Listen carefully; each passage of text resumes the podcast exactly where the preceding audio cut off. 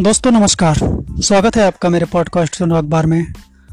दोस्तों, आज का पॉडकास्ट है देश की एक पुरानी और दूसरे नंबर की सबसे बड़ी पार्टी कांग्रेस के बारे में।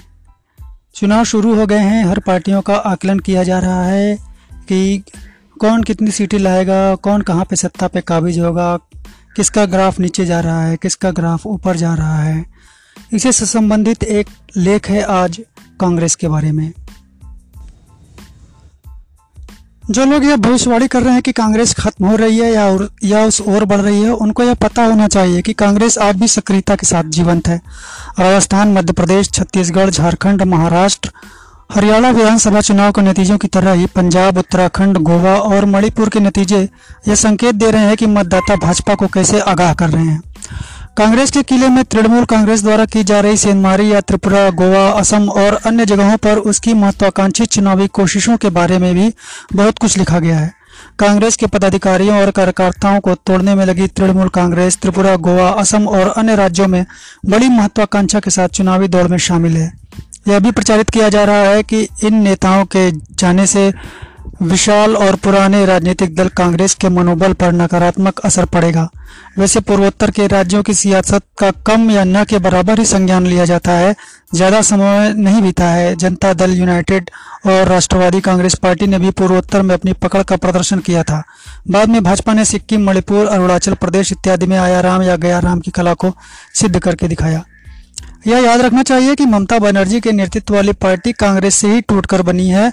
यह प्रणब मुखर्जी, सीताराम केसरी और पीवी नरसिम्हा राव का ही कारनामा था, जिसने ममता बनर्जी को कांग्रेस से जाने के लिए मजबूर कर दिया था। इसमें नेहरू, गांधी परिवार, राजीव, सोनिया, राहुल या प्रियंका की कोई भूमिका नहीं थी। दशकों से ममता के, सोनिया के साथ अच्छे संबंध रहे हैं। ममता के दफ्तर और उनके आवास पर राजीव गांधी की तस्वीर आज भी प्रमुखता से लगी हुई है। विचारधारा के मामले में भी तृणमूल का घोषणा पत्र प्रमुख प्रमुख सामाजिक, आर्थिक एजेंडे पर कांग्रेस के समान ही प्रतीत होता है।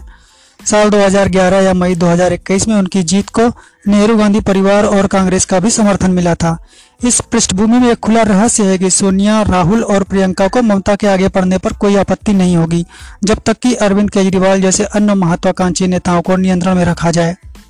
केजरीवाल पहले दिन से दिल्ली, पंजाब, उत्तराखंड, गोवा, गुजरात आदि में कांग्रेस को नीचा दिखाने के लिए तत्पर रहे हैं। यहाँ गोवा को छोड़कर बाकी सभी राज्य तृणमूल के लिए वर्जित क्षेत्र ही रहे हैं।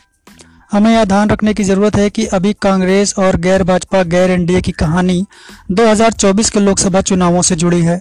कांग्रेस अपने घर और व्यवस्था को बनाए रखने व अपने नेतृत्व के मुद्दे को सुलझाने के लिए संघर्ष कर रही है। उसे केरल, पंजाब, छत्तीसगढ़, महाराष्ट्र, राजस्थान, मध्य प्रदेश, असम, कर्नाटक, उत्तराखंड, हिमाचल प्रदेश और अन्य जगहों से सौ या अधिक लोकसभा जीतने की उम्मीद है।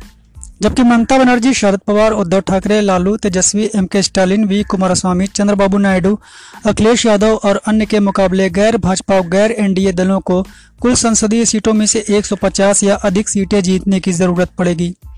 बड़ी तस्वीर से सभी वाकिफ हैं। कांग्रेस का शीर्ष नेतृत्व तृणमूल की 50 से अधिक लोकसभा सीटें जीतने की इच्छा को समझाता है और जानता है कि इससे ममता बनर्जी को गैर एनडीए, गैर कांग्रेसी दलों को बीच समान दर्जा हासिल हो जाएगा। यहाँ तक कांग्रेस और नेहरू गांधी परिवार का सवाल है तो पार्टी अपने दम पर 100 से अधिक सीटें जीतने के बाद प्रधानमंत्री का पद एक लक्ष्य बन जाएगा और यह एक अलग संभावना है। अगर कांग्रेस पंजाब हार जाती है, उत्तराखंड में सत्ता में वापसी नहीं करती है, या गोवा, मणिपुर या उत्तर प्रदेश में कारगर प्रदर्शन करने में नाकाम रहती है तो कहानी बहुत कुछ बदल जाएगी। यह प्रदेश कांग्रेस के विभाजन या कांग्रेस से पलायन की वजह बन सकता है। हाल में कांग्रेस के जिन नेताओं की निष्ठा असंदिग्ध रही है, वे भी अब धैर्य गंवाते दिख रहे हैं, जिसमें मतभेद और निष्क्रियता पनप रही है। कांग्रेस ने पंजाब और राजस्थान में इसी तरह का संकट झेला है। कुछ वर्चुअल इन हाउस बैठकों में इस बात इस हद तक पहुँची कि पार्टी नेताओं ने एक दूसरे के खिलाफ अपशब्द कहे। यहाँ तक कि सोनिया गांधी ने भी इसे रुखेपन से देखा है। ग्यारहवीं लोकसभा में सौ से अधिक आंकड़े के साथ चर्चा में बने रहने के लिए कांग्रेस पर कुछ करने के लिए अंदर और बाहर से बहुत दबाव है। राहुल गांधी की पार्टी प्रमुख के रूप में वापसी की अनिच्छा हालात को और अजीब बना रही है। पार्टी 2024 के संसदीय चुनाव को विरोधाभासी शैली में लड़ने को तैयार है, जहाँ टीम मोदी, प्रधानमंत्री की व्यक्तिगत रेटिंग, बड़ी विकास परियोजनाओं कोविड 19 के प्रबंधन के साथ ही विशाल टीकाकरण अभियान कूटनीतिक मोर्चे पर कामयाबी व राम मंदिर जैसे भावनात्मक मुद्दे के इस्तेमाल को मुस्तैद है। वहीं कांग्रेस और उसके सक्षम सहयोगी राज्यों में उन छत्रपों से मुकाबिल है, चुनाव में जिनके दबदबे की उम्मीद है। इसलिए अगर Mamata Banerjee, Tejashwi Yadav, Uddhav Thackeray, Sharad Pawar, M K Stalin, Naveen Patnaik, V Kumaraswamy, Chandrababu Naidu, Akhilesh Yadav संसदीय सीटों की एक बड़ी संख्या पर कब्जा करने में कामयाब होते हैं तो कांग्रेस को हरिया, राजस्थान, हरियाणा, पंजाब, झारखंड, मध्य प्रदेश, छत्तीसगढ़, कर्नाटक, हिमाचल प्रदेश, उत्तराखंड, असम और पूर्वोत्तर राज्यों, गुजरात और महाराष्ट्र के कुछ हिस्सों में बेहतर प्रदर्शन करना होगा, जहाँ उसका सीधा मुकाबला भाजपा से है। कांग्रेस ने वामपंथियों सहित गैर एनडीए दलों के साथ भी संवाद सेतु जोड़े रखा है, जबकि विभिन्न राज्यों में गठबंधन, महागठबंधन बना रहे ऐसे महागठबंधन के ज़रूरत पड़ने पर सोनिया गांधी को आगे लाया जा सकता है। बहरहाल, अगले कुछ महीने न केवल कांग्रेस के लिए, बल्कि पूरे गैर भाजपा, गैर एनडीए विपक्ष के लिए महत्वपूर्ण हैं।